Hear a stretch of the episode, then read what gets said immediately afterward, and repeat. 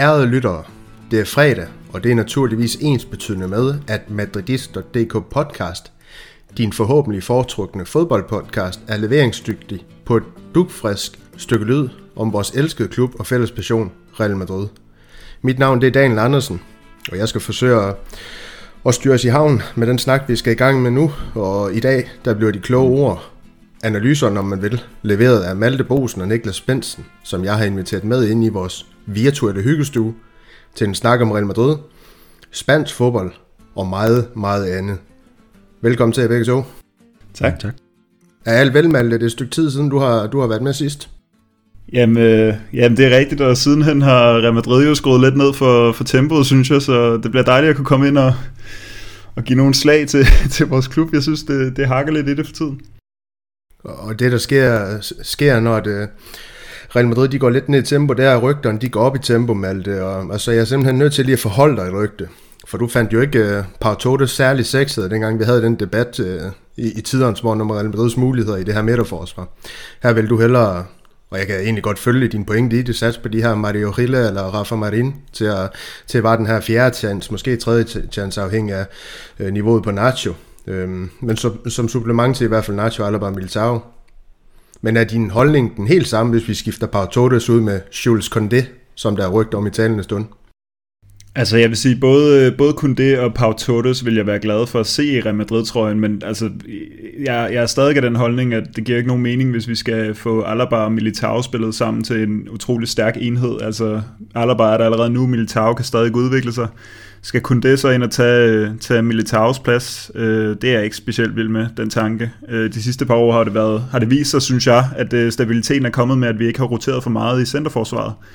Og især med de her to spillere, som er totalt nye, altså Alaba, vi, altså bogstaveligt talt nye Real Madrid-spillere, og Militao, han har jo først slået til nu, så synes jeg, at det, jeg er ikke sikker på, at øh, jeg er vild med tanken om, at vi skal have en stor spiller ind, som skal konkurrere med de to, så synes jeg, så, så er jeg faktisk stadig af den samme holdning. Det er lidt det samme, om det er kun det eller Pau Torres, selvom at jeg øh, som, altså, som spiller kan, kan jeg lide dem begge to. Fair nok. Jeg var nødt til lige at, at smide, den, uh, smide den ud i, i planen, for lige at høre din, din holdning til det. Men uh, Niklas, vi skal også uh, have de stemmebånd i gang. Uh, jeg ved ikke, om det har været i gang i løbet af dagen. Overhovedet ikke. Uh, overhovedet ikke. Suveræn. Så kommer den i hvert fald nu. Uh, Real Madrids uh, aldrende midtbane, det er i hvert fald postulat uh, fra min side. Den trænger til liv. Ungdom, sultne spillere, og jeg kunne i virkeligheden egentlig blive ved med, med ting, den her midtbane, den trænger. Så vi har jo selvfølgelig Kammervinger, vil være det til fremtiden. Hvornår den fremtid, den er nutid? Det er et rigtig, rigtig godt spørgsmål i, i Real Madrid lige, lige for tiden. Men øh, den italienske La Gazzetta dello Sport erfarer alligevel, at ham her, Fabian Ruiz, Spanien, skulle være tættere end nogensinde før på at skifte til den spanske hovedstad. Det er i hvert fald en nyhed, vi havde på Madridist.dk her, her i løbet af ugen. Øhm, hvad vil sådan, sådan en spillertype kunne, kunne tilføre Real Madrid, hvis vi bare leger med den her tanke om, at han ender i... Øh, altså, det ender med, at Real Madrid de køber ham fri af Napoli. Øh, ja, altså han er en spiller, som er, så vidt jeg kan se på, på de gange, jeg har set ham, han er ret boldsikker, han er god under pres. Øh, han har det der, lidt, lidt ligesom Modric, hvor han kan glide udenom en modspiller, som, som går i pres på ham, men, men i virkeligheden er, er han måske lidt tættere på Kroos' sådan, øh, mobilitet, vil jeg sige, øh, i forhold til fart. Øh, han er, han er, har noget størrelse, han er næsten 91, tror jeg, og så har han en god venstrefod, og han kan sparke udefra. Øhm, og så kender han jo øh, Carlo Ancelotti, hvis, hvis det skulle være Ancelotti, der får lov til at fortsætte. Øhm, sådan min, min største anke ved Fabian øh, Ruiz, det vil nok være det, at han er 8, han er ikke 6'er. Og jeg vil rigtig gerne have en 6'er til Real Madrid, fordi den skal, den skal Kammervinga ikke spille, og det skal Fede Valverde heller ikke. Og, og jeg kunne godt tænke mig, at de to, de vil ligesom fremtidens startende 8 hos Real Madrid, som det ser ud lige nu. Øhm, så jeg er ikke sådan så når jeg vil gå igennem ild og vand for at få Fabian øh, Ruiz til Real Madrid lige nu. Der synes jeg, vi har mere brug for, for et anker. Ja, lige præcis, men det kommer også lidt an på, hvordan man spiller det her anker, fordi at øh, har man... Øh, har man de her dynamiske tovejsspillere i f.eks. Valverde og Kammervinger, så kunne en spillertype som Toni Kroos, måske i virkeligheden der Modric, øh, godt varetage en, en, en sekser, i hvert fald i min optik, men jeg er helt sikker på, at den her debat med midtbanespillere, det er en, vi kommer til at, folde øh, ganske meget mere ud, øh, des tættere vi kommer på sæsonafslutningen, men også øh, transfervinduet og alle de ting her, når vi skal have, have lavet podcast der til. Men spændende, spændende betragtninger.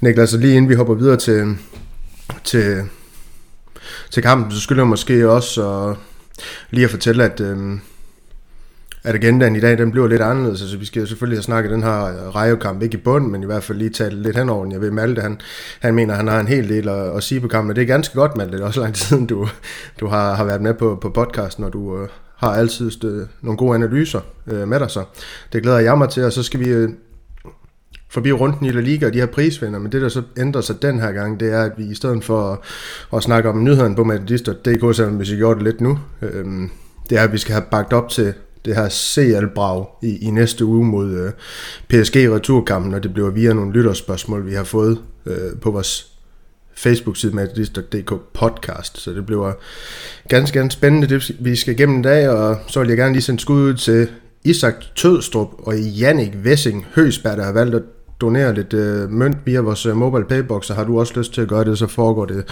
som I nok øh, allerede ved, via øh, 1630WV øh, via MobilePay. Så ind og gør det, hvis I har lyst til at, at, at støtte det her projekt. Og så lad os hoppe videre til den her Rayo-kamp, som Real Madrid øh, vandt 1-0 på, på mål af, af ja, Benzema. Det var, det var, det var ganske, et ganske flot mål, og det kan være, at vi kommer ind på det senere. Jeg ved i hvert fald, at der er noget med det under vores prisvinder, jeg er ret sikker på, men øh, det kan også være, at vi får det pakket ud nu her. Malte, indledningsvis, der har bedt dommer at forberede lidt om Ancelottis pressemøde efter den her kamp, hvor han blandt andet hævdede, har jeg noteret mig, at Real Madrid er tilbage på spor. Jeg ved ikke, om han så en, en anden kamp end mig, og måske også dig, men kan du lige prøve at folde ud, hvad han egentlig mente med, med det her, og, og hvad han ellers havde at sige af spændende ting efter, efter kampen mod Rayo Vallecano? Ja, og der vil jeg egentlig gerne øh, starte på pressemødet før kampen faktisk, fordi han, øh, der, der snakkede han jo om, at øh, at nu har det været godt, at Real Madrid har haft den her uge til at forbedre og forberede sig til, til kampen her. Øh, han, han har snakket om, at vi skal presse lidt højere op, og, og vi skal se skarpere ud, og så videre.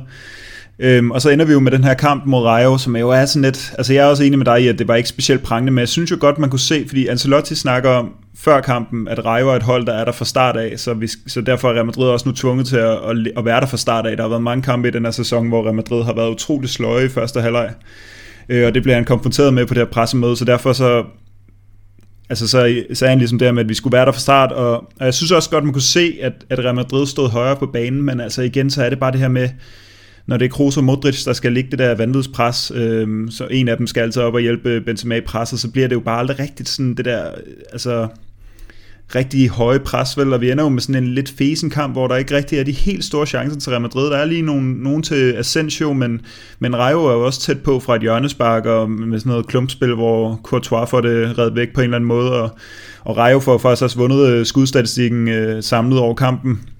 Men så får vi jo så det her mål ud af det blå, øh, flot skabt af Benzema og Vinicius. Men for at komme tilbage til Carlo Ancelottis pressemøde, så synes jeg jo lidt, at han har malet sig selv op i en krog på den måde her, fordi han, han har snakket så meget om, hvordan Real Madrid har øh, forberedt sig en uge, og nu skal der arbejdes på tingene, og det har været rigtig godt, og så er han jo bare nødt til at sådan lægge vægt på, hvor, hvor flot den her kamp var, fordi det er rigtigt, hvad du siger, han siger, at de er tilbage på sporet, han siger, øh, at der var masser af energi, og presser højt på banen og sådan noget, der har det sådan lidt, det, det så jeg altså først, da, da Valverde kom ind.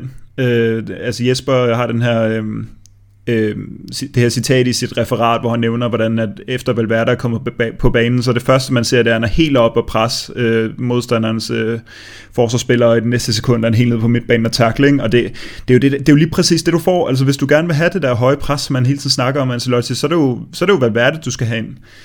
Øh, så jeg synes alt i alt, at det var sådan Fair nok. Altså, jeg synes, at Real Madrid så lidt mere koncentreret ud, kunne man måske godt se, lige undtagen Casemiro, der fuldstændig havde glemt hjernen nede i, øh, i, i omklædningsrummet, åbenbart, men, men resten øh, synes jeg så okay ud, men altså ikke i forhold til, at, at, at eller Ancelotti han skal snakke så meget om, at vi er tilbage på sporet. Og han siger jo også, øh, så siger han jo så også, at øh, altså, fordi Casemiro er jo en, vi kan, vi kan snakke, lidt, snakke lidt mere om, så hvis jeg lige må tage ham også, øh, så, øh, så, så bliver Casemiro jo taget ud øh, efter en teamspil, øh, lige efter han har fået sit gule kort. Det er altså hans 14. gule kort i sæsonen, og Ancelotti han begrunder det her, den her udskiftning med, at, at det var fordi, at nu har han fået det gule kort. Og der må jeg altså bare sige, at han er altså ikke blevet skiftet ud alle de andre gange i sæsonen, og det her det er faktisk den kamp, han har fået færrest minutter i, af de kampe, han har startet. Så det er jo Altså det er en, et vendepunkt for Casemiro på en eller anden måde, den her måde, han bliver taget ud på. Altså helt konkret han, er det ikke sket for ham tidligere på den her sæson. Og, øh, og så øh, bliver Valverde sat ind og gør det godt, og Ancelotti siger så, at det er også den her trio her med Kroos, Modric, Valverde, der er mest sandsynligt, øh, at de kommer til at spille imod PSG, så så ja, altså det, det, det er sgu lidt skidt med Casemiro, fordi vi begynder at snakke om, at han er, han er gang i en rigtig, rigtig dårlig sæson, og det er ikke bare de her kampe her og der, som, øh, hvor, han, hvor han er under niveau, ikke? men nu, nu ser det ret skidt ud med ham, øh, synes jeg. Det må man sige, det gør. Det, det er middelstal. Altså, jeg har ikke øh, på noget tidspunkt den her sæson, jeg er med på, at han har haft de her, det man godt kan kalde afstikker af gode kampe. Det plejer at være negative kampe, man omtaler sådan med Casemiro, men den her sæson, der har han, der han simpelthen bare ikke været der. Jeg sidder ærger mig over, at vi har en træner, der, der er så bange for at ruske lidt op i, øhm, i hierarkiet på, på den her midtbane og, og forsøge sig nogle andre ting, der vi snakker om øh, rigtig, rigtig mange gange før. Øh, det kommer ikke til at ske, uanset hvor meget vi, vi, øh, vi, vi, vi så snakker om, og, og snakker om det, undskyld, og, og adresserer det her på podcasten, men det, som du snakker om her, Malte, med, at, øh, med Valverdes indskiftning, det løb, han har, hvor han presser målmanden og så tilbage, og han først i pres igen på midtbanen, altså det illustrerer jo et, hvilken fabelagtig spiller Valverde, han, han er for Real Madrid, den energi, han tilfører holdet, det, han, det, de kvaliteter, han har, men, men de illustrerer også alt det, Real Madrid, de mangler i virkeligheden, så det er jo sådan to forskellige ting. Det, det viser et billede af en, af en spillertype, og så viser det øh, rigtig, rigtig meget af det, Real Madrid øh, mangler i form af den her energi. Så det bliver rigtig, rigtig spændende at, se øh, den her PSG-kamp, når han kommer til at spille, og det gør han jo, der er ikke så meget i tvivl, fordi det man sige med Valverde, altså, jeg tænker jeg jo lige smide videre til dig, altså, de sidste 3-4-5 kampe, det var noget, jeg tænkte på her i løbet af dagen, altså, der har han jo ikke haft en dårlig indsats, Valverde. Så, så Ancelotti, han har vel ikke nogen grund til, også hvis Casemiro han er klar, ikke at starte Valverde længere. Om det så skal være på bekostning af de to andre også på midtbanen, som vi også holder rigtig meget af. Nej, altså jeg, jeg synes jo, han bør starte hver gang, men jeg vil sige, hvis han ikke starter mod Paris, så er det jo absurd. Øhm, men ja, og så, og så kan man måske argumentere for, at han er rigtig god at sætte ind som, som sådan en impact sub øh, for lige at ruske op i det, når, når holdet mangler noget energi, men den gælder jo den gælder jo sådan set kun, synes jeg, fordi det nærmest ser ud som om Ancelottis mål med hans første halvleg, det er at komme til pause uden at være bagud.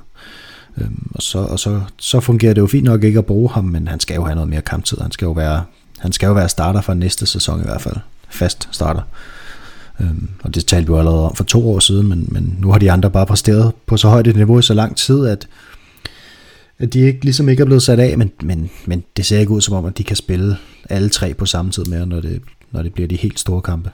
Nej, lige præcis, men øh, Niklas, du skulle forberede noget helt andet faktisk. Carlo, han er, han er jo spillernes mand, så han siger nødvendigvis ikke hele sandheden, den som, som alt det, han lige var igennem her, det han postulerede på det her pressemøde og sådan nogle ting her. Men hvis vi leger til, at du var Real Madrids træner, det kunne du nok godt, nok godt tænke dig at være, så du kunne nok godt forestille dig rollen også. Og skulle møde pressen efter kampen imod Rayo og du kunne sige lige, hvad der passer dig. Mm-hmm. Sandheden om stobasserne mod Rayo på Vallecas, øh, Vallecas undskyld. Hvilket billede havde du så tegnet af den her kamp? Jamen, der er jo lidt... Det, som uh, Ancelotti han sidder og siger her på det her pressemøde, det er jo sådan lidt... At man, man har lidt svært ved at tage det seriøst, fordi han bare sidder og, og fyrer nogle ting af, føler jeg et eller andet sted. Altså, øhm, det her med, med Casemiro og altså det er jo, sig, altså han ved da godt selv, at han har spillet en dårlig kamp. Øhm, og han ved også godt selv, at han,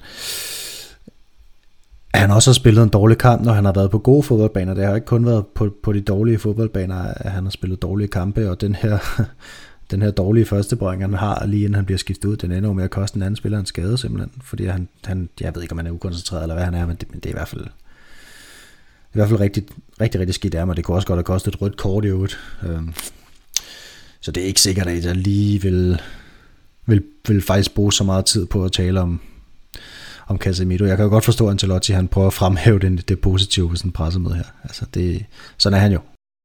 Men uh, Malte, hvad, hvad ellers på, på den her kamp? Har du nogle hotte takes, vi lige skal, vi lige skal have med? Fordi at, øhm, det var jo bare en, øh, en U6 1-0 sejr trods alt over Rayo Vallecano og, og tre point øh, de samme problematikker, som, som vi har skitseret en del gange i, i, i løbet af i hvert fald øh, 2022, men, men har du nogle andre ting, der lige skal med her?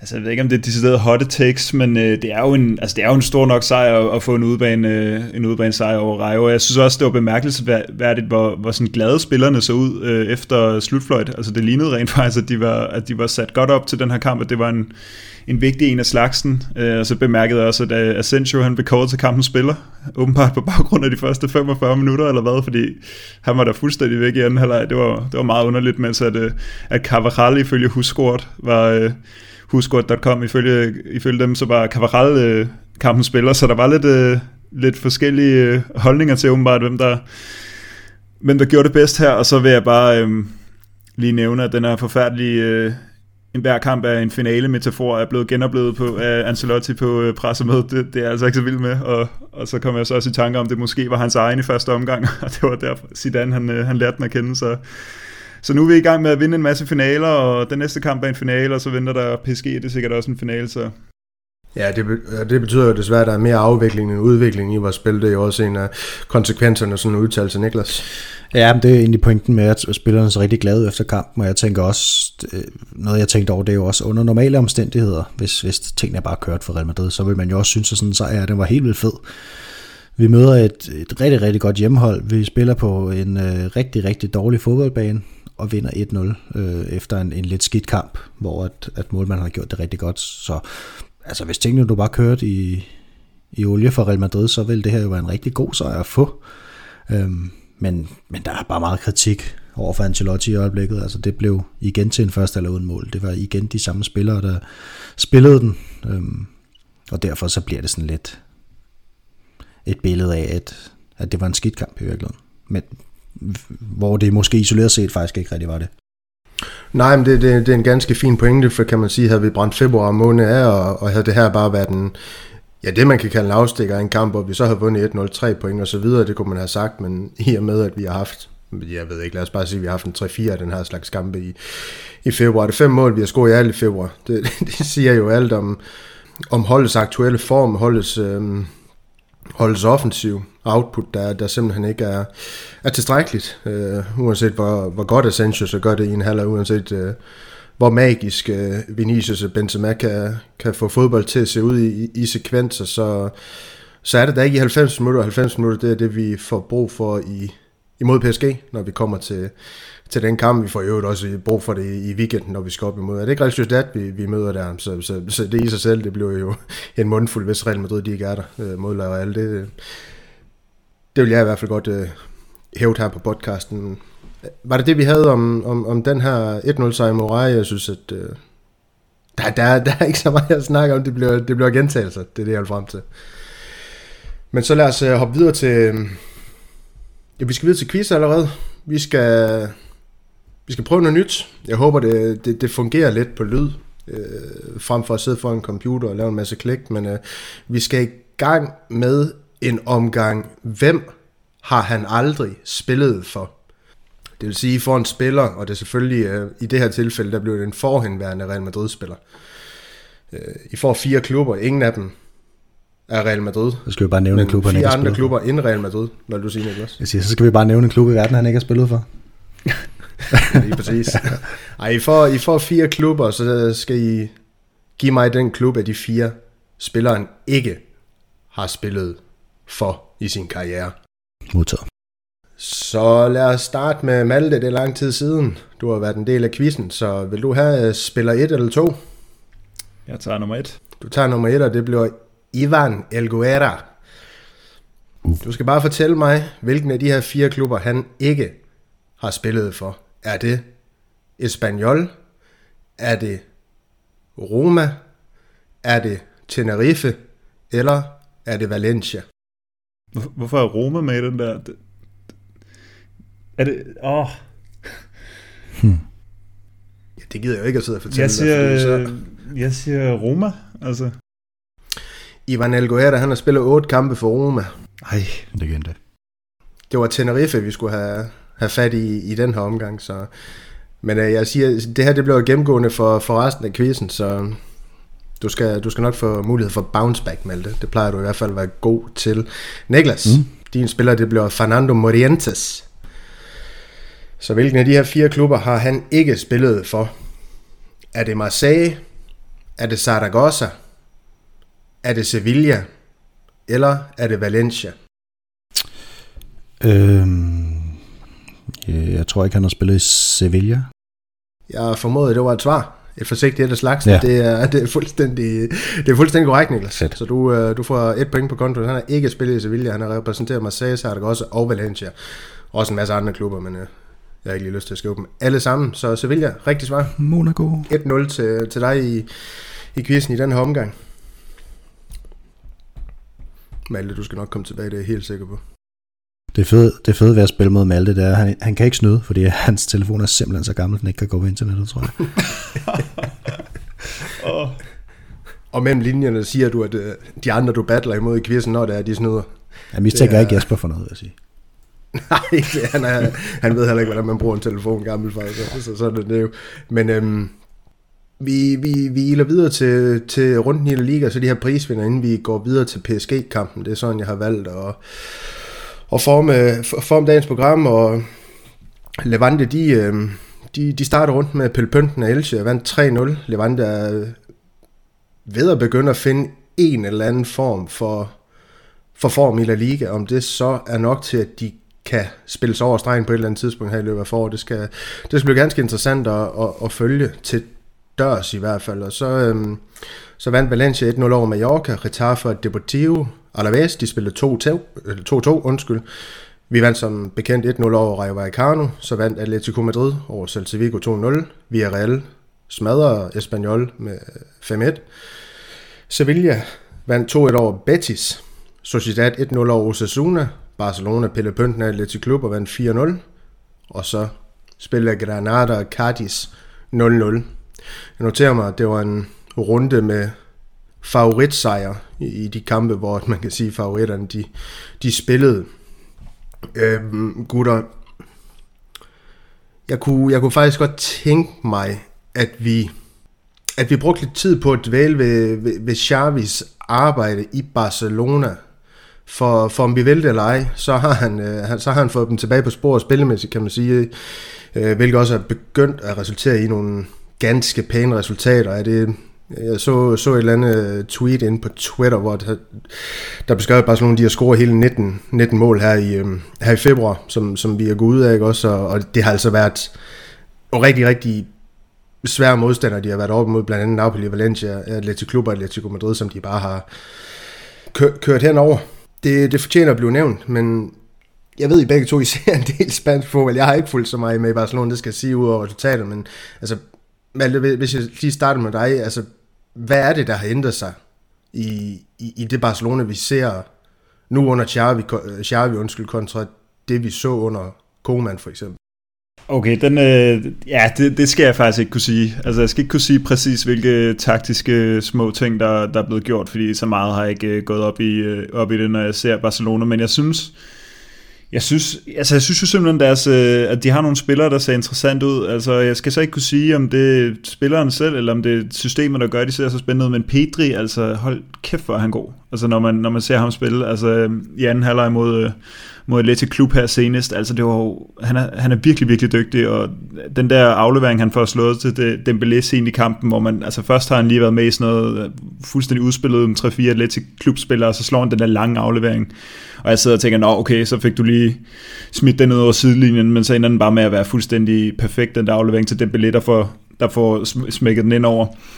Og så, så bemærker jeg også det her med, at øh, jeg synes jo, det er sjovt, det her med vores reserve, reserveangriber i Real Madrid har jo været lidt sløve i de sidste mange år. Altså, vi skal tilbage til Morata, øh, og før det havde vi jo sådan noget, altså det, jeg var inde og tjekke, altså Adebayor formåede at score 8 mål på en halv sæson, Chicharito scorede 9 på en hel sæson, ikke?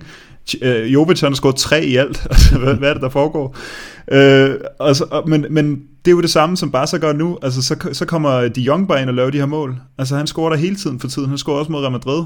Godt nok lidt kikset mål, ikke? Men, men det er bare som om, der er sådan en, en slags tro på det lige nu. Altså, jeg, jeg ved det sgu ikke rigtigt. Jeg, ved, jeg kan ikke uh, sætte præcis en finger på, hvad det er, men så er der jo også noget med det der mål mod Atletico Madrid, lige hvor Barcelona lige kommer bagud, og så vælger Alba bare kylden op i krogen med et, altså hvor han rammer den på, på skinnebenet. Altså der er sådan lidt, der er sådan lidt medvind på en eller anden måde. Og altså, jeg prøver også nogle gange at, at holde øje med, hvordan... Øh, altså, når, når vi sidder og ser Real Madrid, så synes jeg, det kan være så tungt og og sådan, ja, hvad, hvad er det modsatte af mobilt? Altså det, det ser så statisk ud nogle gange, synes jeg, når, når Real Madrid virkelig tør at se på, så ligger Vinicius i venstre side, og så løber Modric derud, og Mandi kommer i overlap, og så er det bare det samme og det samme og det samme. Ikke?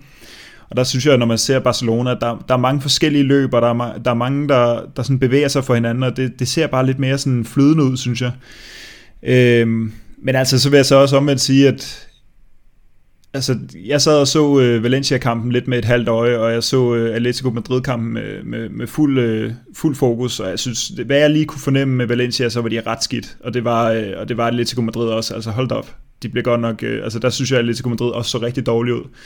At de så smadrer Napoli fuldstændig, der lige nu ligger helt oppe i toppen af sag. Den, den kamp så jeg ikke, men øh, så det er nok en blanding af, at de er ved at få, få, styr, få bedre styr på det, men men også har noget, noget ekstra medvind, ikke? altså noget, noget tro på det, som, som skubber dem det sidste.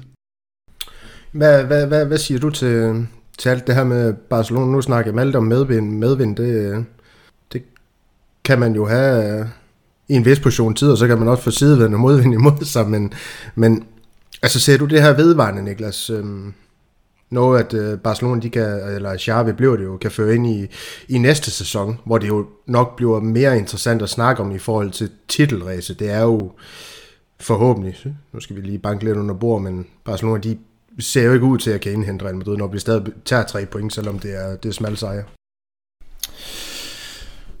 Ja, det vil tiden jo vise. Jeg er egentlig rimelig enig i, at de, de rider på en bølge lige nu, og altså, det er jo ikke deres niveau at de bare går og laver fire mål i hver kamp. Det, det er ikke sådan, jeg ser det. Og man ser, altså, mod seneste senest her mod Atletic Klub, der er det jo også to af dem er jo meget sene mål, hvor, et, hvor det Atletic Klub, de måske rigtig godt kunne tænke sig at score et mål selv, men det er jo overtidsmål, to af dem. Øhm, men altså holdbarhed, så skal de ud og synes jeg, hvis de virkelig skal steppe op og, og, og være det, Barcelona skal være, så er det jo sådan noget som jeg ved godt, Dani Alves har gjort det godt, og Aubameyang har gjort det godt, og Dama Traoré er også kommet ind og, og har gjort det godt, men, men jeg vil sige, hvis, hvis Barcelona skal helt op og, og være med helt i den europæiske top, så tror jeg, så tror jeg ikke, at det er de slags spillere, de skal have. Men jeg mener så, at de har gjort klogt i her i januar, at, at have ind efter den type. Altså, fordi det giver jo ingen mening at hente Dammer Traoré ind, hvis du ikke vil bruge hans fart. Og det samme med, med Aubameyang, så man kan sige, da de købte den første, eller, eller lejede, så, så tænkte man nok lidt, okay, det, det ser lidt underligt ud, men så da de, da de ligesom blev ved, så, så kunne man se en mening med, at, at, at nu var det den her type spiller, de søgte, og så var det den her type fodbold, de spillede. Det er jo stadig mange, rigtig mange øh, ja, bolde mod baglinjen og indlæg, de scorer på. Det var det jo også her i, i weekenden, og, og, og Dembélé spillede en af sine gode kampe, og man ved ikke, hvornår han går i stykker igen. Og, altså, der er jo mange, der er jo mange uopklarede spørgsmål, men, men jeg vil give Maldi ret i, at de har nogle ret spændende spillere. Altså Pedri, han er fuldstændig jerndød. Øh, øh, Gavi er også spændende. Araujo er jo også helt vildt god. Altså, det bliver jeg nødt til at sige. Ham kunne vi også godt bruge. Øhm, så ja, det, altså jeg kan også godt i forhold til næste sæson tænke, at der kan det godt komme til at lege med igen. Den her sæson, der, der er løbet kørt. Ja, jeg vil egentlig tilføje til det der, du sagde med Atletic Klub, fordi det, er jo, øh, det var faktisk den seneste kamp her, øh, og vi har jo mødt Atletic Klub rigtig mange gange øh, på det seneste, det er vel fire gange, eller tre, fire er vi vel op på, tabt den seneste, ikke? Øhm, og der, øh, der, der har vi jo haft rigtig meget problemer med at åbne det her, det her hold op, og vi har vundet smalle 1-0 sejre og 2-1 sejre, eller 2-0 sejre var det vist i, i Supercup-finalen. Men, men der, der sad jeg også, jeg kom lidt langsomt ind i den her kamp, og så sad jeg også lidt, hvor, hvor er alle de spillere henne, som vi havde problemer mod, og så så jeg jo så også, at det var fordi begge Williams-brødrene var bænket, Sunset var bænket, Munain, Dani Garcia, Yuri, øh, Inago Martinez og Di Marcos, altså de var alle sammen ude, og det var for, så fordi de skal spille øh, Copa del Rey lige om lidt, øh, lidt til klub, ikke? Så det var jo også lidt et, øh, altså man skal lige se det over en længere periode, før man, før man begynder at se det som en, en stime med det her Barca-hold, synes jeg. Det er, meget, det er stadig meget sådan lidt, en lidt mærkelig stikprøve, vi har, vi har på dem lige nu. Med, og så når du, du nævner også øh, Dembélé, Niklas, altså han kommer jo ind, og så laver han bare et drømmemål. Altså det, det første der, hvor han bare dribler forbi og hakker den ind med venstre, og så laver han to assist i overtiden. Men det er jo bare det der med Dembélé, altså jeg ser kun to sådan scenarier. Enten så er han der ikke efter sommer, eller også så, altså han bliver jo altid skadet. Det, det kan jeg slet ikke se nogen, øh, altså jeg kan slet ikke se, at han, kan, at han lige pludselig bare skulle kunne holde sig, så klar, så jeg tror bare, altså det er jo også lidt øh, kunstig åndedræt, ikke? hvis det er Dembélé, der skal ind og gøre tingene. Nu, var, nu, nu, nu førte de jo så 1-0, før han gik i gang, men, men stadigvæk, ikke? Og det var heller ikke mere end tre uger siden, de, de altså lige scorede i overtiden mod Spanjol og sikrede sig en gjort der, så det er jo ikke... Men noget, som de er gode til, og som Real Madrid er rigtig dårlige til, det er at komme tidligt i gang. Øh, både mod, øh, mod Napoli lavede de tre i første halvleg, ikke? og det gjorde de vel også mod Valencia for eksempel. Og, altså, hvornår har Real Madrid sidst bare lavet to i første halvleg? Det, det må være et stykke tid siden. Det er det helt bestemt. Det var heller ikke fordi, at vi skulle, vi skulle snakke alt for meget om Barcelona. Det var bare lige så lytteren, de blev klar over, at vi, vi er ops på, hvad hvad der foregår i, øh, i Barcelona, og hvordan øh, Xavi han er ved at forme det her hold. Og man kan jo så også sige til alle de ting her, at nu, nu er du inde på en rigtig fin ting, men måske også lige kunne have pakket lidt mere ud under den her Rayo-kamp, men vores egen ja, hvad skal vi kalde det, det her statiske spil, vi har. Det var det, du snakker om her. Med, jamen, altså, det, det, er jo rigtig, rigtig nemt at læse. Jeg lå mærke til flere gange, i hvert fald kampen mod Raja, når Asensio han modtager bolden på højre kant. Der er ingen løb. Alle står stille på, på deres position. Der er ingen løb for, altså, Benzema ind i feltet, Vinicius ind i feltet, for at uh, han, han kan lægge en det er nu ser jeg ikke så meget i Barcelona, men jeg ved med det er, at i, i deres spiller, det er også det, der skaber det mere forvirring for modstanderen, så de kan få scoret nogle mål. Fandens til husdyr. Nå. Konen igen. Men øh, ja, jeg skulle lige sendes, jeg skulle lige sendes udenfor. Men øh, lad os øh, få parkeret katalanerne nu, og så hoppe videre til, øh, til vores øh, priser for ugen. Eller til, til jeres priser for den her uge, og så starte med nedturene på ugen, så vi kan få dem af vejen. Malte, du har, du har bare skrevet Casemiro. Ja, det var jo simpelthen så dårlig en kamp. Altså, du kan ikke, du kan ikke spille... Altså, det dur ikke, du spiller for Real Madrid. Du ligger centralt på midten. Du kan bare lægge sikre afleveringer ud til Kroos og Modric i løbet af en hel kamp, og du spiller mod Rayo, og så får du 79% øh, afleveringspræcision, ikke? Øh, og alt det andet, vi har snakket om, fej, forfejlede hele afleveringer, der sætter et øh, Rayo-angreb i kamp i, i gang, åndssvage afleveringer, og, det, og han bliver bare flået Altså, det der gule kort, det var bare uopti. Der fik Ancelotti sin, øh, sin grobund for at tage, bare tage ham ud, og det gjorde han så med det samme, ikke? Og så, øh, så, så det er jo en ting, det er et vendepunkt, det der med at tage ham ud, men så, øh, så er der jo også det her vendepunkt med, hvad hvis vi spiller en pissegod kamp imod PSG? Altså hvad så? Så øh, med Kroos på defensiv midt og Modric og Valverde på hver sin side af, af Kroos, ikke? Så, øh, så kan det da godt blive dyrt for, for Casemiro. Så ja, det er så måske lidt, øh, lidt lys i mørket her, fordi øh, ja, nedturen er selvfølgelig bare, at Casemiro, altså al den x-faktor, Vinicius har, har fået den her sæson, det kunne han godt have suget ud af sin landsmand, i og med, at han fuldstændig er dykket samtidig. Ikke? Så, ja, og så er han jo samtidig så hammerne udynamisk. Altså, det, han er jo ikke ligesom sådan en som øh, Kante, altså for Chelsea. Der, han er jo, der er jo masser af fart og drev og sådan noget i ham, men når Casemiro ovenikøbet ikke er dynamisk, og det samme ikke gælder Kroos og Modric rigtigt, ikke? så så er han altså begynder han at blive nemmere og nemmere at, øh, at erstatte, synes jeg, i, i den startopstilling. Jamen hvad så, Niklas? Hvad så, hvad så? Det, øh, det er jo ikke helt utænkeligt, hvad det han brætter banen, banen af mod PSG. Det er jo en kamp, der i min verden er skræddersyet til ham. Nu kommer vi til den, men kan han spille øh, Casemiro eller en af de to andre med en god præstation der? Det var det, Malte han lægger lidt op til debatten. Øh, mit gæt vil nok være, at øh, det er de tre, der spiller mod Mallorca igen uanset hvordan det går med Paris. Jeg, jeg tror ikke, han sætter Casemiro af. Det tror jeg simpelthen ikke på. Det, altså, øh, dårlige præstationer har åbenbart ikke betydet noget indtil videre, så hvorfor skulle det nu? Øhm, men, men, men ja, jeg håber og beder til, at Kroos han får den, den rolle inde på sekseren derinde, i den kamp der, fordi jeg vil gerne se noget mere til det. Meget gerne. Altså, det, det, jamen, det er jo farligt at give ham bolden i øjeblikket, Casemiro. Det, det, altså, det er jo det, vi er. Det, han skal jo ikke have den nede i nærheden af Real Madrids felt. Jamen, altså fuldstændig enig. Altså, tidligere, man har tidligere haft det sådan i, i sæsoner, at der lige er kommet sådan en der en hver tiende kamp eller sådan noget, og så nogle gange er det gået galt, og andre gange er han sluppet, ikke? men nu er det jo flere gange i løbet af en kamp. Altså, det, det er, altså han er virkelig en, en dyr herre for tiden, og det er, jo, det er jo også det der, når det sniger sig ind i hovedet på ham. Altså når han ikke kan løse den mest simple situation med en lille smule pres ned for en angriber, altså så er det jo... Altså, så, så, bliver det, så bliver det en hård, en hård omgang at se om derinde på den defensive. Ja, så kan vi lige drage med ind i, at det her smil, han altid har på læben, hver gang han laver en fejl, det er også begyndt at irritere mig efterhånden, fordi hold kæft, han ligner en, der, der tror, han har styr på det hele, men det har han jo overhovedet ikke. Eller, eller da han, Og så slap jeg også godt af, væk, væk fra den her gang. Ja. eller da han næsten brækkede benet på en modstander, ikke? der står han også bare og smiler sådan lidt. Altså, Jamen, det er helt... han er lige samme kammerat. Nå, lad os, øh, lad os øh, finde noget mere mundt, at snakke om. En, en anden nedtur, Niklas. Også en midtbandspiller i Real Madrid, Camavinga. Ja, eller er han nu også det? Fordi at, øh, han kommer ind på venstre kant. jeg, kunne, jeg kunne fandme godt, for, både for hans og for Real Madrids skyld, øh, tænke mig, at han lige fik en kamp på sin favoritposition. Jeg synes, det er så latterligt. Og han sætter Ceballos ind samtidig jo. Hvorfor fanden ikke bare give? Så kan Ceballos skride på den venstre kant der og stå og være ligegyldig. Giv nu Eller højre bakken. Ja, eller blive væk. Altså, jeg, lige nu der får han flere minutter, end Kammervinke gør, og han får alle sine minutter på midtbanen. Altså, det, hvad, hvor meget rører han bolden, Kammervinke? Den er en gang, en gang på 8 minutter. Det er ærgerligt. Det er jo ikke... første opspiller i den kamp. Ja, og så siger man, eller så siges det, at Ancelotti ikke mener, at han er klar til en, til en plads på 8, men det bliver han jo heller aldrig, fordi han får aldrig lov til at spille den. Altså, jeg tænker, man bliver nødt til at kaste ud i det på et eller andet tidspunkt.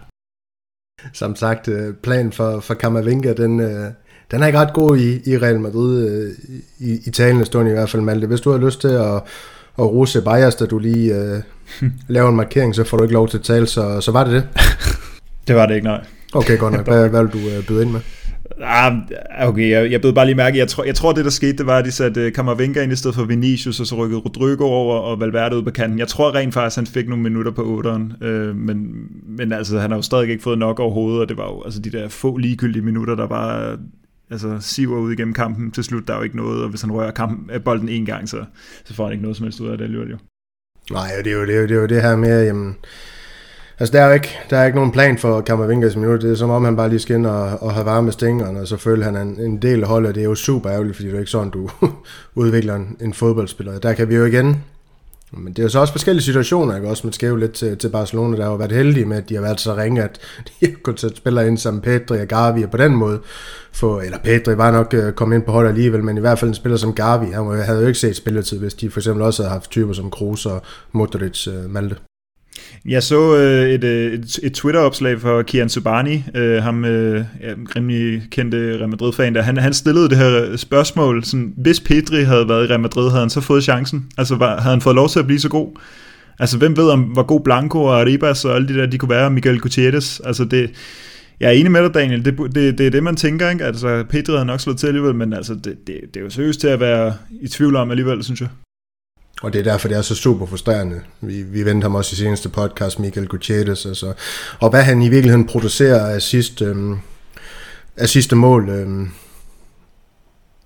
øh, kontra for eksempel spillere som Mandia Cavaral og, og, og Lucas og, og hvad de nu ellers hedder, Marcelo. Øh, jeg ved godt, det er på Castilla, han har gjort det, men der er, der er altså det krummer i den knægt, og det er bare ærgerligt, at igen, der ikke er en plan for sådan en spiller. Men øh, lad os parkere de her nedtog og gå videre til noget mere positivt. Vi skal i gang i nogle detaljer, som Malte.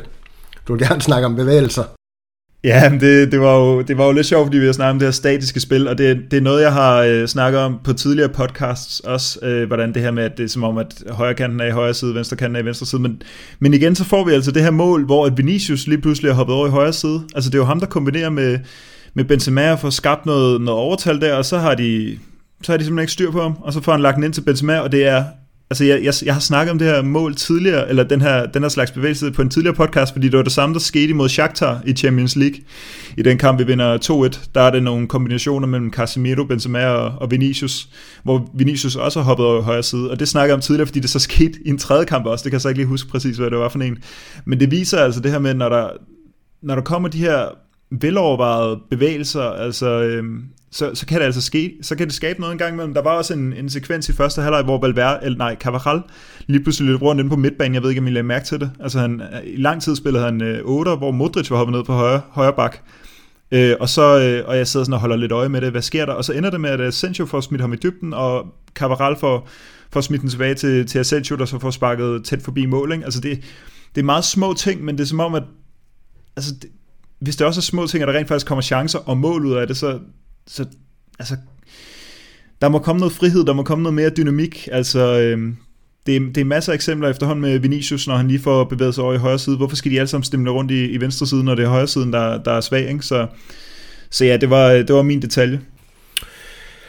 Ja, vi er jo tilbage ved det her med, at øh, alt spillet det foregår i virkeligheden ned over venstrekanten, som vi også berørte i sidste podcast med målene, de bliver, de bliver scoret for højre alligevel. Øh, det er lidt, øh, lidt paradoxalt, at det så der, at de Øhm, Real Madrid de lykkes at, at spille sig igennem, og, og det her spil, vi har, øh, Real Madrid har i fase 1, men jeg tror faktisk, at jeg lader også mærke til det mod, øh, mod Rayo her, at, og det gælder også for Kroos i, på, på venstrebakken, der trækker han også ned for at bygge spil op Modric øh, på højrebakken. Det gjorde de i hvert fald den her kamp. Jeg har set ten, altså, små tendenser i andre kampe, hvor især øh, Kroos med det opbyggende spil over venstre har trukket, har øh, trukket ned, man de ind, ind på midten for ja, på en eller anden måde for, for skabt spillet den vej rundt, så det er, jo, det er jo noget taktisk, man kan lægge mærke til i Real Madrid spil, når man siger, at vi ikke har en identitet, selvom at der alligevel godt kan være noget om den snak, og en snak vi også har haft i, i dag, og når du har nævnt, Niklas, det er noget med 0-0. Du vil gerne tale om øh, 0-0-situationer i Real Madrid. Ja, fordi det var 6. gang i, i træk, at Real Madrid går til pause med 0-0, og 7. gang øh, ud af de sidste 8 kampe i 8 mod øh, Athletic Club, Granada, Villarreal, PSG, Alaves og Rayo har den stået 0-0 øh, ved pausen i alle kampene. Og hvis man går ind og kigger på sådan en tabel, hvor man lige kan se bare sådan en første halvlejs tabel, så ligger Real Madrid altså kun nummer 4 i La Liga med 12 uafgjorte kampe i de 26 forsøg. 10 øh, sejre eller føringer og 4 nederlag. Øh, og kun scoret 17 mål i første halvleg. I anden halvleg Real ligger Real Madrid så til gengæld suveræn nummer 1. Øh, her er der blevet til 14 sejre, 10 uafgjorte, 2 nederlag. Og der har man altså lavet 35 mål. Øh, så, så det er, det er noget af en forskel på første og anden halvleg for Real Madrid. Så den her, den kunne faktisk også have været med under, under et lavpunkt, eller hvordan? det er sådan halvt, ikke? Lige præcis, men, men kan du så ikke, uh, bare lige slu, for at slutte positivt, Niklas, skal du så ikke lige uh, løfte slør for, hvad du har valgt som, som dit ugens højdepunkt? Jo, men der har jeg jo taget øh, uh, Jetta med Pino fra Villarreal, der laver fire mål i weekenden i søndags. Øhm, og uh, hvis man lige tager Barcelona fra, så har han faktisk også den højeste XG i ligaen i den her runde her. Altså højere end nogen hold i La Liga, hvis man selvfølgelig trækker hans fra, fra, fra Villarreals. Og, og Barcelona, de overhaler ham altså først i overtiden, da de begynder at score to mål.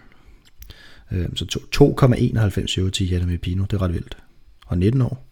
Så han var alle stedsværende i den her kamp for, for Villarreal. Ja, det er jo fire rimelig simple mål, men, men fire mål er fire mål.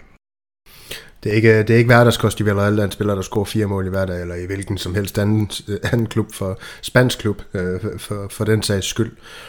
Malte, du er ikke færdig med at snakke om Casemiro og Valverde.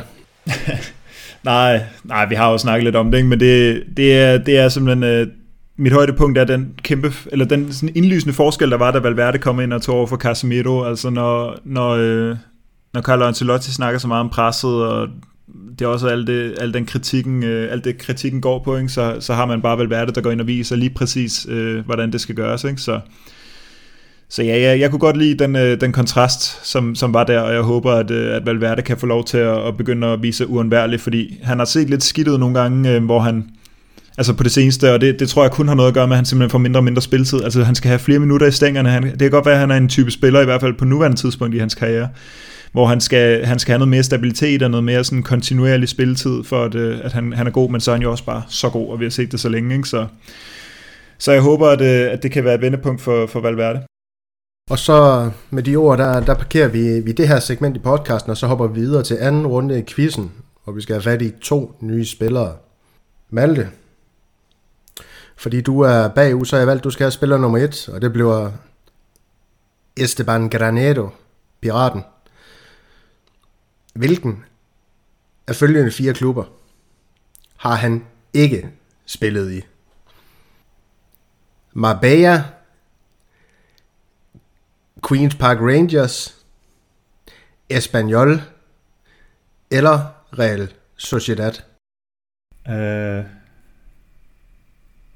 er, er, er det, svært, at jeg lige har med den her? Det, nej, det, igen har jeg to, jeg står mellem. Uh, jeg kan ikke engang huske de to midterste, men det, altså Marbella, hvad fanden, det kan jeg da ikke vide. Og jeg synes at han var, var han ikke i Sociedad? Du sagde Espanyol og Getafe i midten, ikke? Jeg sagde Espanyol og Queen's Park Rangers i Nå, midten. Queen- Queen's Park Rangers. De engelske Retaffe. Øh, jamen, jeg siger... Øh, jeg siger Marbella. Granero, han sluttede faktisk karrieren i Marbella. Vi skal have fat i, øh, vi skal have fat i Espanyol. Espanyol. Øh, han var jo en tur forbi øh, engelsk fodbold også i Queen's Park Rangers. Så. Og du havde ganske ret i, at han også har været i, i Real Sociedad. Jeg havde ikke Getafe med, fordi den var næsten for nem. Det er nok den af alle klubber, vi, vi husker ham bedst i måske. Udover øh, Real Madrid naturligvis. Øh. Som Alte, du... Øh, Der er altid to point i den sidste, ikke, Daniel? Ja, der er to point i den sidste. Og hvis Niklas han svarer rigtigt her, så er der tre. Så, så skal han mulighed. Det er så Øhm, rigtigt, mand. Men lad os se, om han gør det, fordi uh, Niklas, du skal have fat i uh, Bæsted. Uh. Julio Baptista. Ja.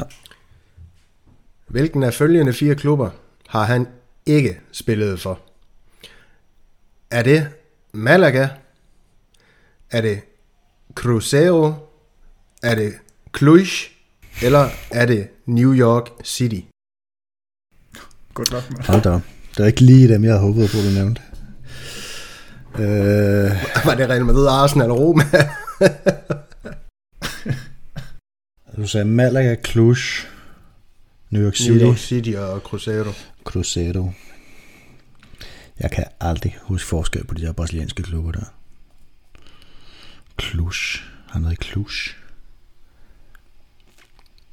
Har han været i New York? Har han været i Cruzeiro?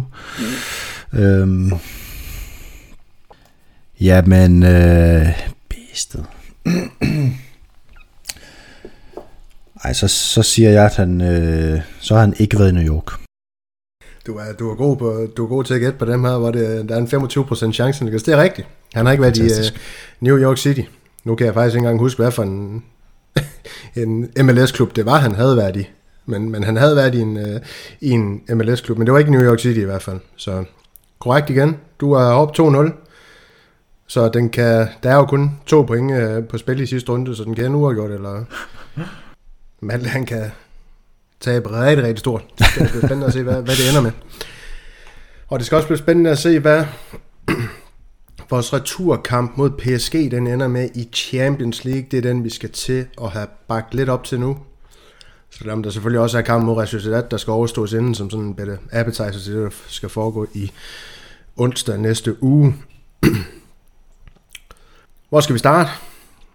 Lad os starte med øhm, øhm, og Nikolaj Buhl. Det blev jo det her med, at vi kommer til at tage udgangspunkt i de spørgsmål, vi har fået fra vores øh, følgere inde på Madridist.dk podcast inde på Facebook. Og de har begge spurgt ind til jeres forventning til startopstillingen i returkampen mod PSG.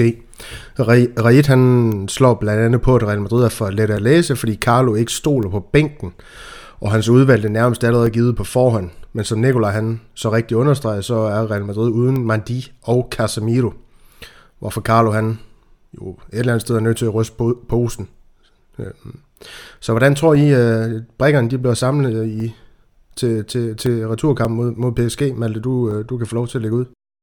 Jamen, jeg har det jo sådan lidt med, med Ancelotti, at når han er så åbenmundet på mange af de her pressekonferencer, så får han også, øh, ja, så får han nogle gange putter sig selv i nogle problemer, fordi han har jo tidlig, tidligere snakket om, at øh, den her, det her dilemma mellem, om man skal bruge Alaba eller, eller Nacho på venstre bakken, det handler om, om man vil noget offensivt, eller om man vil altså, barrikere sig defensivt, og der, der må man bare sige, der skal han fremover. Og øhm, hvis vi skal stole på, at Ancelotti rent faktisk mener det, så er det jo Alaba, der skal ud på den øh, bak der, hvis han er klar, selvfølgelig, og så skal Nacho ind i forsvaret.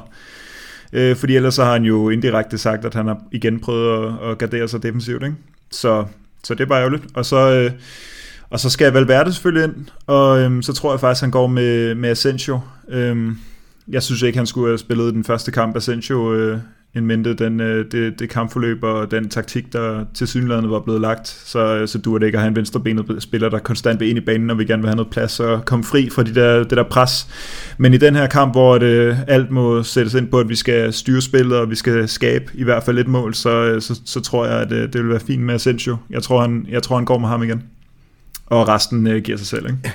Ja, ja, det gør det, eller, eller gør det, det kan vi måske også komme, komme til, fordi øh, David Palmer, han har også et tillægsspørgsmål til det her med startups, men det kan vi komme til, Niklas. Øh, Malte, han, han nævner noget, noget ganske interessant, det er jo det her med at rykke, øh, rykke Alaba ud til venstre, eller jeg ved jo faktisk ikke, hvor interessant det, sandt det er, men øh, han kunne jo også finde på at, at, at smide Nacho derud. Øh, Marcelo, det er der ingen af os, der regner med kommer til at ske, men det, men hans øh, form. Det kan være et stykke tid, men altså, er, er, du, er du mig øh, på, på bølgelængde med det Malte, han faktisk øh, fremlægger her? Ja, altså, der er jo også den mulighed, at man simpelthen veksler mellem de to. Øhm, og man må, jeg, jeg kan godt forestille mig, at, at PSG vil prøve at komme, komme lidt frem over stepperne i starten og se, om man kan afgøre den tidligt, og der kan, kunne det måske give mening at lade Nacho starte på venstre bak, og så skubbe Alaba ud i anden halvleg. Øhm, også fordi, at Ancelotti han har det med at med angribe kampe meget forsigtigt fra starten af. Altså, det er jo ikke, vi skal ikke nødvendigvis ud og føre et 0 ved pausen jo. Så på den måde kan jeg godt forestille mig, at man måske vil, vil starte med Nacho derude. Det er jo også den mulighed, man har med de to, at man kan bytte, bytte rundt på dem fuldstændig øh, ja, flyvende, og, og måske dermed gøre holdet lidt, lidt mindre forudsigeligt. Ja, lige præcis, og, og det der Parma han havde bydet ind med her, Malte, det var, øhm, om det egentlig i virkeligheden ikke ville være bedre at starte Lukas over Cavaral, fordi han mener, at sidstnævnte han har været ganske frygtelig øh, hele sæsonen. Jeg ved ikke, om Lukas han har været meget bedre, man kan jo også argumentere for især en mindre Cavarals seneste kamp mod Rayo, hvor der var et, øh, nogle, nogle positive tendenser, og spore i hans spil i hvert fald øh, stadig vil være at foretrække på den højre bakke over Lukas, men, men hvad, hvad er dit syn på det? Ej, jeg vil, jeg vil stadig gå med, med Cabral. Jeg, jeg synes godt nok, vi, vi lige pludselig står meget skidt på, på højre bakken. Jeg synes, øh, han, altså det var den manglen på fart og, og så videre i, i første kamp, og det der øh, straffespark og så videre, det er jo ikke, det er jo ikke gode ting, vel, men, men altså, jeg tror, der er nogle, øh, nogle ting i håndværkskassen, som jeg vil stole på, at, øh, at Cabral han, han har i forhold til, til Lukas Vaske, så jeg vil, jeg vil stadig gå med, med Cabral. Det tror jeg også, det er det eneste rigtige svar. Øhm, og jeg ved ikke, hvad det eneste rigtige svar til, det er til det her spørgsmål, Niklas, men den eneste rigtige at spørge om det, det er selvfølgelig dig, og det er fra Alex Esman. Han, øh, han mener, at Daniel Ceballos er en at, at den Real Madrid, at den er Real Madrids midtbanespiller, undskyld, der leverer bedst. Så er han en, øh, du tror, vi kommer til at se fra start, vil han gerne vide? Ej, det kan jeg ikke forestille mig i min vildeste fantasi. Øhm, jeg kunne faktisk godt tænke mig, at vi, vi måske prøvede med en firmandsmidtbane fra starten af. Øhm, for at forstærke defensivt. Vi mangler de to, to af de allervigtigste defensive spillere i Casemiro og, og Falamandi. Øhm, så jeg kunne godt tænke mig, at, at begge de to backs måske faktisk var i stand til at få noget mere hjælp defensivt, det kunne være Kammervinka på, på venstre kanten for eksempel, og, og så Fede Valverde på den anden så man ligesom havde chancen for at dæmme op for, for PSG på den måde, og det ville jo muligvis også være noget, de ikke rigtig havde forberedt sig på. Øhm, på samme måde, og, og lige sådan, så kan man jo også veksle på holdet på den måde, at man simpelthen bare kan sætte Fede Valverde op på højre kanten, og så har man en, en, en 4-3-3. Så det kunne jeg godt tænke mig at se, men, men jeg håber og tror ikke, at vi kommer til at se øh, særlig meget til Dani Ceballos. Jeg tror faktisk lidt, ikke, vi kommer til at se Daniel Ceballos i den her kamp. Det virker også øh, som om, at øh, han er en spiller, Ancelotti, han udelukkende bruger faktisk bare for at holde ham en lille smule tilfreds resten af sæsonen, så han ikke øh, skaber noget ravage, eller hvad skal man sige, intern splid i, i Real Madrids trup. Så har vi Faisal Monia, som, øh, som, som spørger, hvordan I ser sådan helt generelt ser styrken i truppen. Øh, han, han skriver for mig at se, at vores midtbane blandt andet for svag til at konkurrere med de stærkeste modstandere, hvilket vi så mod Chelsea og senest mod PSG. Øh, og jeg kunne egentlig godt tænke mig at bruge det her indspark fra ham som en lille bro over i en lille ekstra øvelse i det her segment, som jeg har bedt jer om at forberede på. Jeg har nemlig fået et øh, bud fra jer begge to på et kombineret Real Madrid PSG-hold. Øh, for fordi det på en eller anden måde alt lige vil give et nogenlunde nuanceret billede af, hvis I har været objektiv i jeres bedømmelse selvfølgelig, er styrken i vores trup sat over for franskmænd. I hvert fald øh, spiller for spiller, der er jo altid noget taktisk også, der kan gøre en, en, en trup stærkere, end den måske i virkeligheden er på papir. Og I ikke kom med det samme bud. Øh, jeg havde heller ikke sagt, hvad for en opstilling I, i skulle gå med, så det er jo heldigt nok, at I begge to I er gået med en 4-3-3. Der har I været skarp nok alligevel. Øhm, men lad os tage den øh, nedefra. der er ikke nogen tvivl om, at Courtois, han er, han er på stingeren der, han ved at begge to. Har I nogle ord på det, og øh, ham over for Donnarumma, og Navas han er måske i virkeligheden bedre end begge, hvis de kombinerer deres øh, styrke. Bedre end hver anden målmand i verden lige nu, ikke? må vi jo sige. Ja, ja. Så sådan er det jo bare. Den er ikke så meget ja. længere. Nej, det er det ikke. Så, så i, skal jeg se her, i bagkæden, der har I, der har I begge gået med Akraf Hakimi og Marquinhos. Tankerne bag det, Malte, for dig? Nu vil jeg ikke lige nævne de, de, de andre, du har. Eller jo, det kan jeg egentlig godt. Altså, du er gået med Akraf, Marquinhos, Alaba og Mandi. Niklas, du er gået med Akraf, Marquinhos, Militao og Mendes. Øhm, men, men dine tanker bag det her, du har, du har ikke øh, peget på Militao, men, men Alaba i det tilfælde her, Malte. Øh, ja, det, øh, jamen jeg, jeg tror, jeg, jeg forestiller mig, at øh, i sådan en stor kamp her, så, øh, så vil jeg være meget tryg ved at sende øh, Alaba og Marquinhos på, på banen. Det vil jeg egentlig også med Militao, og det er selvfølgelig en af de der brudpunkter, hvor det ikke er lige til, men Øh, jeg, jeg synes virkelig, Marquinhos er undervurderet. Han er en, øh, og, og det Niklas er jo enig, kan jeg fornemme i, at, med, at øh, Niklas også har ham. Så, og så vil jeg have en venstrebenet øh, centerback. Jeg, jeg, jeg tror bare, at øh, det lige er Alabas øh, høje klasse, knaldhøje bundniveau og, og erfaring, der vil gøre det for mig.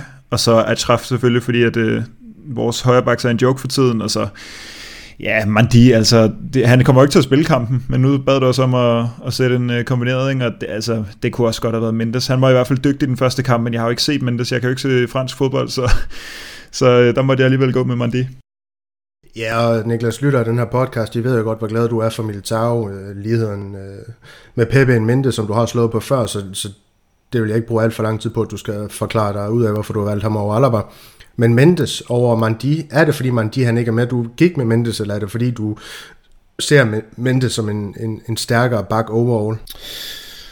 Øh, ej, altså i første kamp var han i hvert fald sindssygt stærk, men, men ja, det er også med tanke på, at Mandi han ikke spiller den her kamp, og jeg vil sige, jeg stod også meget mellem, mellem Militao og Alaba, og så overvejede lidt at sætte Alaba ud på den venstre bak der, men, øh, men det blev til Mendes. Og, og ja, så, altså jeg skal have Marquinhos med, han er, han er på toppen af bjerget for mig af centerforsvar. Ja, lige præcis. Så um, egentlig også troede, du havde på toppen af bjerget, øh, Niklas, i hvert fald på den centrale midtbane, det var Luka Modric. Det har Malte, kan jeg så afsløre. I, I begge to, I har Verratti og Kroos som en del af den her tremandsmidtbane. Du er gået med Valverde, Niklas. Ja. Hvad, hvad er overvejelserne været bag det så? Jamen, jeg synes simpelthen, at han er stærkere lige nu. Øhm, og så synes jeg, at, at Ja, den, jeg har jo, ja, jeg har jo Kroos som anker, eller som sekser, og så Verratti og Valverde foran. Øhm, og altså Valverde, han er bare et must i den her kamp for mig. Det der, den der dynamik og energi, han kommer til at bringe. Det, det tror jeg, det kan være afgørende for Real Madrid. Hvis, hvis det bliver til noget som helst positivt for Real Madrid, så, så er jeg helt sikker på, at han kommer til at spille en stor rolle i det.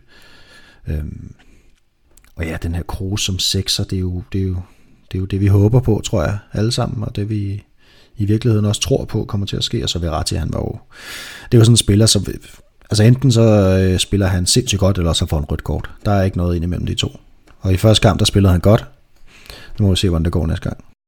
Og Malte, du, øh, du kan ikke komme udenom øh, ikke bare din øh, første fodboldforelskelse, men din første forelskelse i al almindelighed i Luka Modric.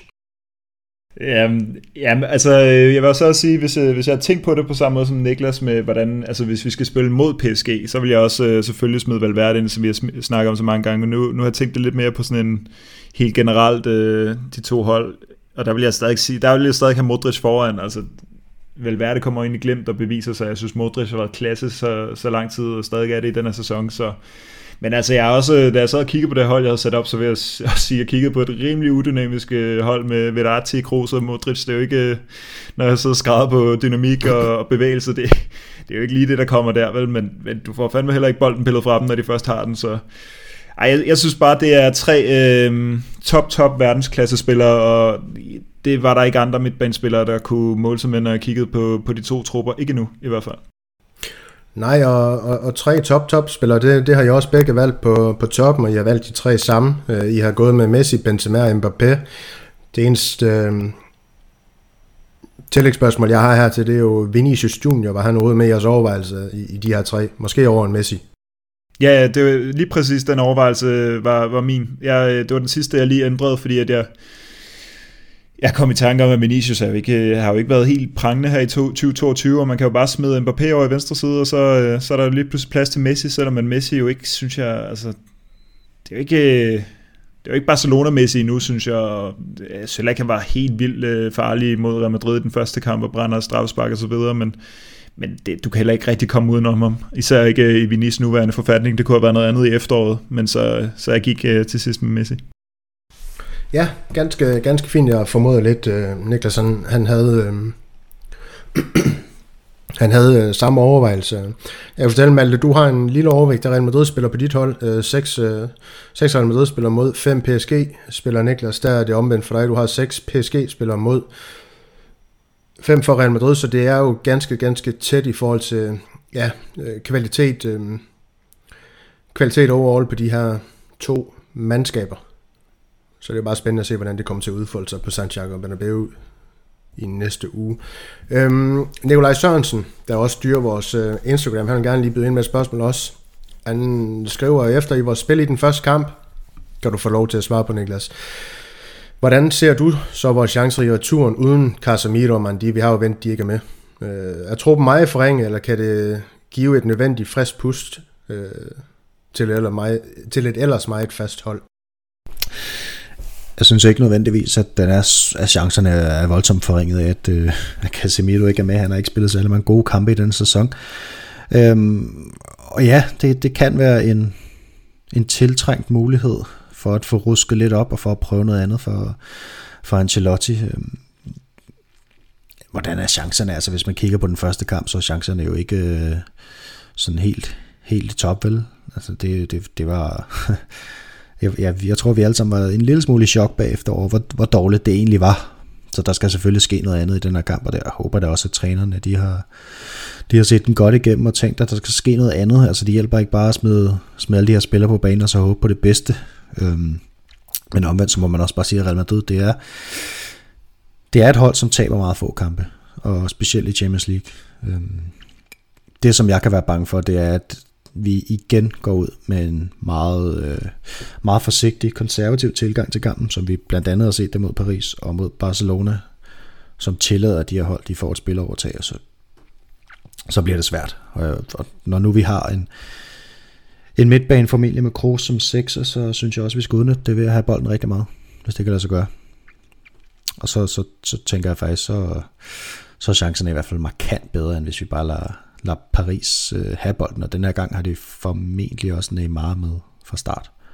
Øh, så det bliver giftigt, men øh, vi må se. Altså, Real Madrid er ikke favoritter, lad os sige det sådan.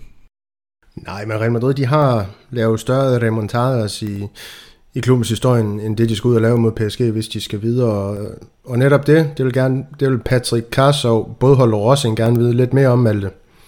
I lys af det her dobbeltopgør, siger han, eller skriver han, og klubben den er bagud 0-1. Hvad er Real Madrids største remontada så i, i dine øjne nogensinde? Nogensinde, simpelthen? Ja, det bliver nok øh, kun i din levetid, eller det du selv har oplevet. Du behøver ja, sikkert altså... gå historisk til værks, eller til værks, undskyld. Ej, det var, det var stort, da vi slog øh, Wolfsburg ud på de der tre mål af, af Ronaldo, øh, to, i, to lynhurtigt i, efter hinanden i første alder, så det der, den slags frispark, han kun kunne sparke ind på den måde til sidst i, i tiden, hvor det var sådan halvvejs igennem muren, ikke? men ellers så, så var der jo masser af de der remontadas i, det, det, var, det må have været en mesterskabssæson i 2017, hvor Ramos blev ved med at stanke mænd i, i, øh, i overtiden, og Daniel, du har nogle gange snakket om øh, 2006-7 sæsonen, øh, hvor der var en masse vist også, ikke? Men, men altså, hvad jeg selv lige kan huske, så er det den der Wolfsburg, og så, så, så har jeg jo også set den der Anderlecht-kamp, hvor vi smadrede Anderlecht fuldstændig øh, 6-1 eller sådan noget. Det var også en, øh, en stor remontada. Øh, Ja, jeg ved ikke, har du nogen, øh, Niklas?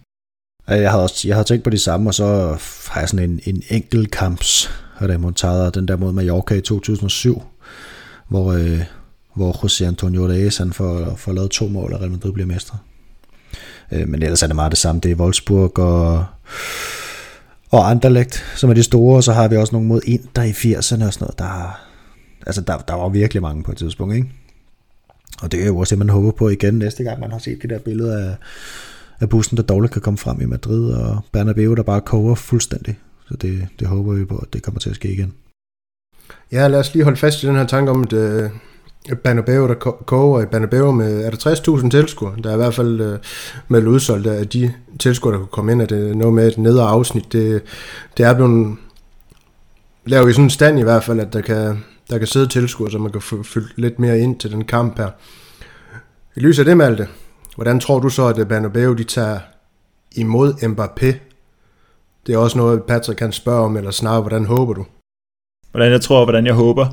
Jeg, øh, jeg tror, at Bernabeu kommer til at tage imod ham med, med spænding, og så tror jeg, at måske han kunne få nogle, øh, nogle klapsalver og noget lidt tilråb, som en modstander måske ikke normalt ville, fordi det er, der er bare så meget på, på spil her, altså hvis, øh, hvis han skal til Real Madrid. Hvordan jeg håber det, så håber jeg ikke, at vi fedter for meget for ham. Altså det, det skal han altså, det skal ikke øh, blive... Øh, ej, sådan noget, sådan noget gider jeg ikke ud i, men, øh, men det skal selvfølgelig heller ikke, altså han skal helst ikke boost for meget af og sådan noget, men øh, ej, jeg tror, øh, jeg tror, der er mange, der kommer ind på det stadion og, og har en stærk forventning om, at han, han spiller i klubben øh, til næste sæson, og at han allerede har øh, præsteret godt imod øh, mod os i en kamp, så jeg tror, der kommer til at være noget spænding, som vi ikke rigtig har prøvet før, øh, egentlig, eller i hvert fald ikke, øh, jeg har i hvert fald ikke prøvet det før. Hvad siger du, Niklas? Du kan også lige få lov til at svare på den her Mbappé. Ja, det er en mærkelig situation. Øhm, man har jo nærmest en følelse af, at Mbappé han er født i Madrid og har været lejet ud til Paris, og nu, nu kommer han endelig hjem. Øh, men, men altså, jeg håber, at, at man tager imod øh, Mbappé som hver en modstander. Altså Bernabeus job her, det er sådan set at gøre livet surt for Paris og optimere Real Madrid's chancer for sejr. Det er det vigtigste, og så hvis, han, øh, hvis det endelig er, så kan han få en klapsalve efter kampen og skulderklap. Eller blive klappet fra banen, det er så populært, ikke? Så, øh, ligesom med Ronaldo og, og så videre, så, så kan det være, at han har lyst til at skifte bagefter. Men nej, altså i løbet af kampen, der håber jeg bare, at han, at han bliver behandlet som hver en modstander. Lige præcis, så lad, det, lad os bruge det som overgang til, til at slutte det her, og så til tredje runde af quizzen, så kan det jo også øh, være, at Malte han uh, giver dig klapsalver, efter vi har været igennem den. Det, eller jeg giver Malte buerup. Nu må vi se, hvad der kommer til at ske, når vi har været igennem uh, tredje runde det bliver lidt svært, så skal hans øh, bedre halvdel i hvert fald ind i, øh, ind i rummet og, og til at lave noget øh, Persilio, eller hvad var du fik sagt. Malte, du får lov til at starte. Du, øh, du får Santiago Solari. For helvede, Daniel. Ja. Jeg er jo ikke født på det der, da de spillede. Nej, det ved jeg godt. men, men, men tredje runde, det er jo også den svære af dem. Mm kan man så sige. Og det er dejligt. Men hvilken af følgende fire klubber har han aldrig spillet for? Den gode Solari. Er det Atletico Madrid, San Lorenzo, River Plate eller Valencia? Jamen, så siger jeg Valencia. Skal jeg trække spændingen ud? Det må du gerne. Det er fuldstændig korrekt, Malte. To point på kontoen. Så 2-2, så er det op til, til Niklas, om han, øh, han har lyst til at vinde eller ej. Jeg tror nok lige, jeg skylder at sige, at øh, øh, i forhold til Esteban Granado, hvilke fire klubber, var det ikke, så er det ikke Queen's Park Rangers, Real Sociedad? Nej, altså Marbella. Ja, jamen, var det ikke Queen's Park Rangers, Real Sociedad, Espanyol og Marbella?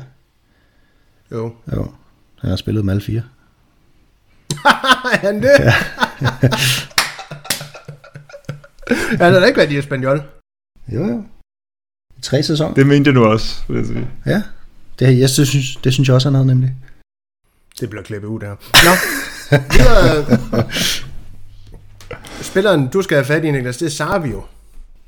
Åh, oh, okay. Så hvilken af følgende fire klubber har han ikke spillet for?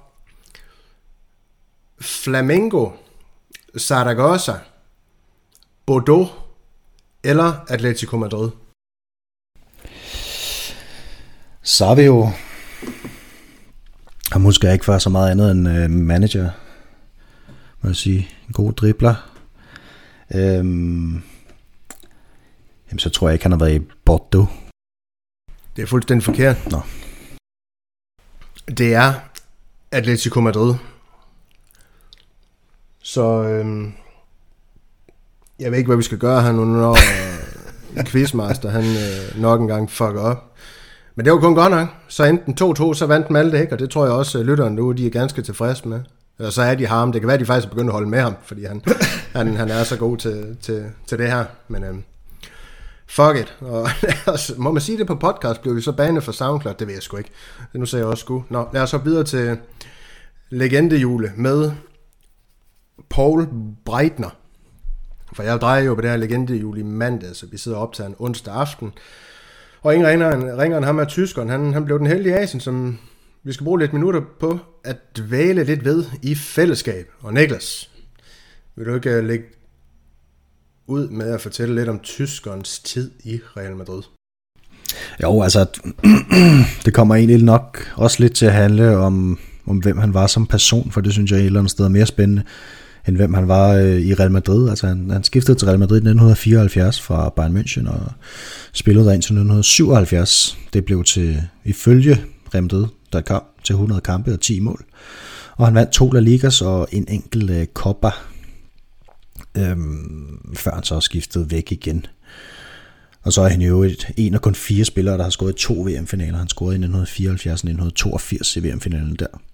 Men, men jeg dykker ligesom lidt ned, i, hvem han var som person, og det, øh, der var han ganske farverig og meget, meget atypisk fodboldspiller, må man sige. Han har blandt andet nægtet at aftjene værnepligt for Tyskland, og så har han altså gemt sig for militærpolitiet. Og da de så endelig øh, fandt ham, det gjorde de, fordi at han han måtte jo melde sig selv, fordi han var kendt ansigt, og han kunne dårligt gå ned ad gaden uden at blive anholdt, så måtte han altså bruge tiden på at skrubbe toiletter.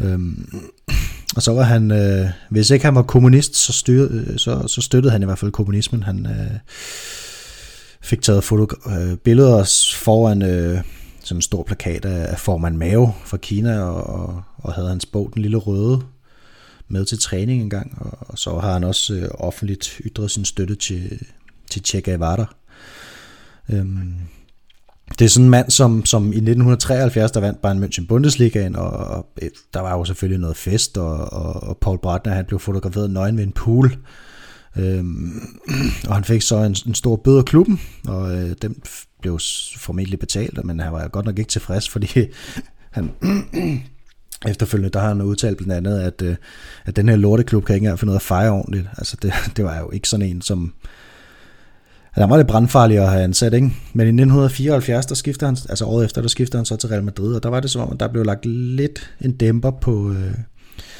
på det her sådan meget, meget venstreorienterede politiske engagement, han havde, og, og det var jo Franco, der var der, der, var, der ledede Spanien dengang, og han var fascist, så det var måske ikke den helt, altså der var måske ikke så meget, så meget i udsigt til at, man skulle gå og være mega kommunist i Spanien. Øhm, så den lagde lidt på hylden, og så gik han jo fuldstændig i kontrast til kommunismen ved senere hen at lave reklamer for McDonald's og Gillette og alle de mulige store firmaer, som, som bare var fuldstændig modsat af, hvem, hvem han egentlig var, på, da han var ung. Så han var virkede som en splittet mand, og en, en mand, som tidligt i sin karriere også fortalt, at han egentlig mest blev fodboldspiller for at finansiere sin uddannelse, og, og det ikke rigtig var noget, han som sådan gik op i, og han gad ikke rigtig spille for landsholdet og sådan nogle ting, selvom han, han vandt et VM og, og scorede to VM-finaler, så var det ikke rigtig noget, som, som han anså som en ære. Han synes, han kædede sig, når der var nationalmelodi, og i virkeligheden også i kampen en gang imellem. Så en, en, en meget speciel person, og, og hvis man kigger på ham, så ligner han jo heller ikke en, altså sådan en helt nede på jorden øh, stereotyp tysker overhovedet. Man kan godt se, der var noget, der var noget spil i ham.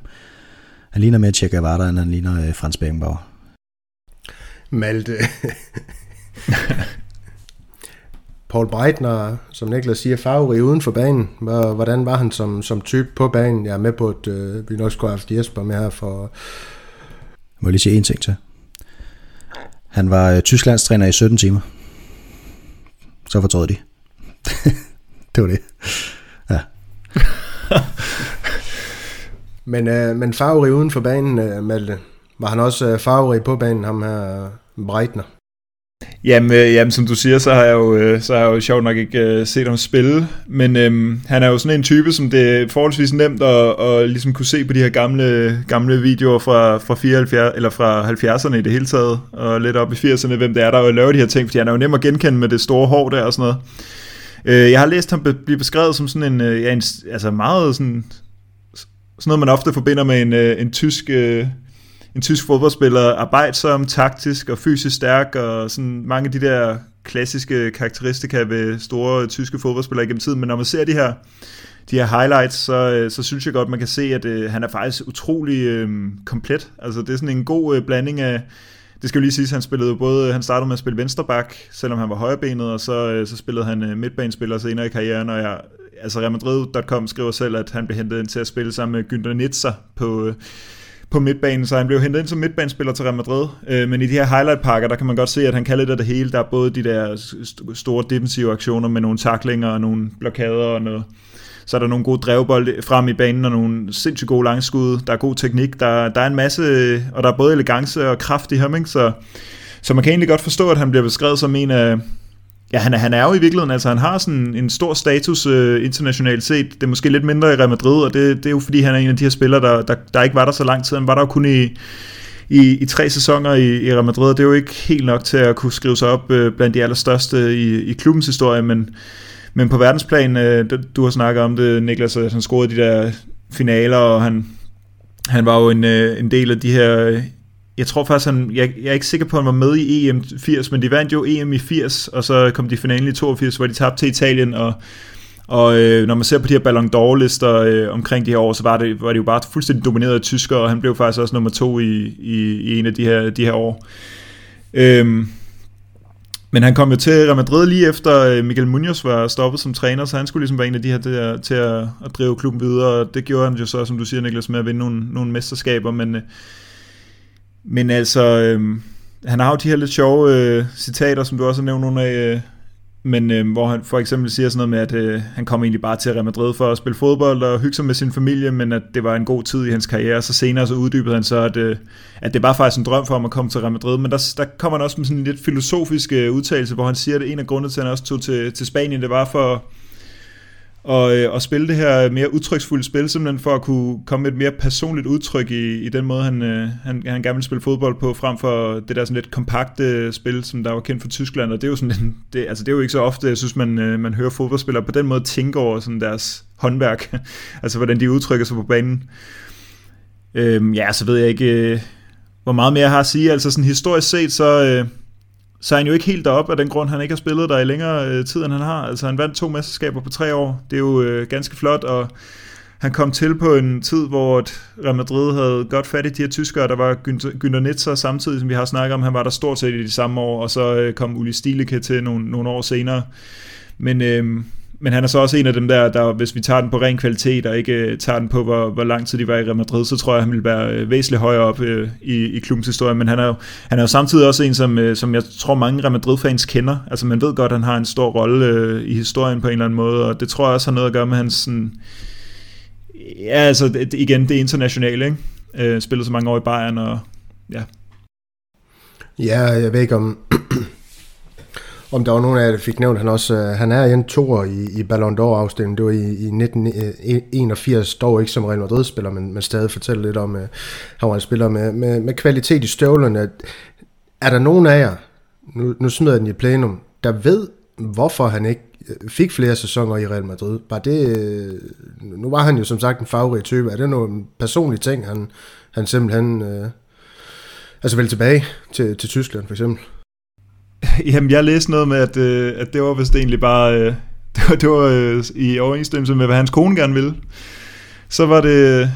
Det var tilbage til, til Tyskland, og så, øh, så kan jeg ikke lige huske, hvad det Frankfurt, øh, han røg til. Øh, nej, nu kan jeg se, at det hedder Braunschweig eller sådan noget, men det var vist dem, der lige kunne betale hans løn, inden han så kom tilbage til Bayern, men jeg har faktisk, øh, jeg, jeg ledte virkelig efter det der, altså hvorfor, var det fordi han gik død eller, i Real Madrid, eller hvad, men, men jeg så så også, at øh, Real Madrid i hans sidste sæson, hvor, som var den sæson, hvor han ikke vandt øh, mesterskabet med, med klubben, der, der blev Real Madrid vist nummer 9 og blev smidt ud, smidt ud rimelig hurtigt i, øh, i europæisk fodbold, så det kan også være, at, øh, at der var en fornemmelse af, at luften var gået lidt af ballonen, det skal jeg ikke kunne sige. Nej, så man kan jo godt kalde Paul Breitner en, en atypisk tøffelheld for sin tid i hvert fald. Øh, uden at man skal sige så meget mere om det i de her dage. Men øh, lad os parkere den gode Breitner, og så øh, få rundet den her podcast af, som øh, stak lidt i forskellige retninger. Jeg vil som altid øh, anbefale jer at smide vores øh, enkelte episode i vores virtuelle univers en stor fed tommel op på SoundCloud. Ligesom I også gerne må følge os derinde, så vi kan få endnu flere madridistas med ombord på det her virtuelle projekt, vi har gang i. Herover vil også være kreds, hvis I vil smide os en kommentar via jeres foretrukne podcast-app. Gerne noget ris eller ros, bare det er konstruktivt, så vi kan tage det med i baglokalerne og få de diskutere.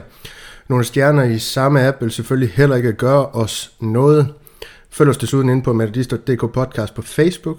Her vil vi gerne forsøge at skabe en fællesfølelse om det her projekt. Jeg synes egentlig, vi gør det ret godt for tiden derinde. Men det var alt for den her gang. Tak for, I gad at være med i dag, Malte og Niklas. Det var da så lidt. Selv tak, Daniel. På genhør næste uge derude, hvor vi selvfølgelig kommer til at kigge tilbage på Real Madrids CL-kamp mod PSG, uagtet udfaldet. Alla Madrid. Y nada más.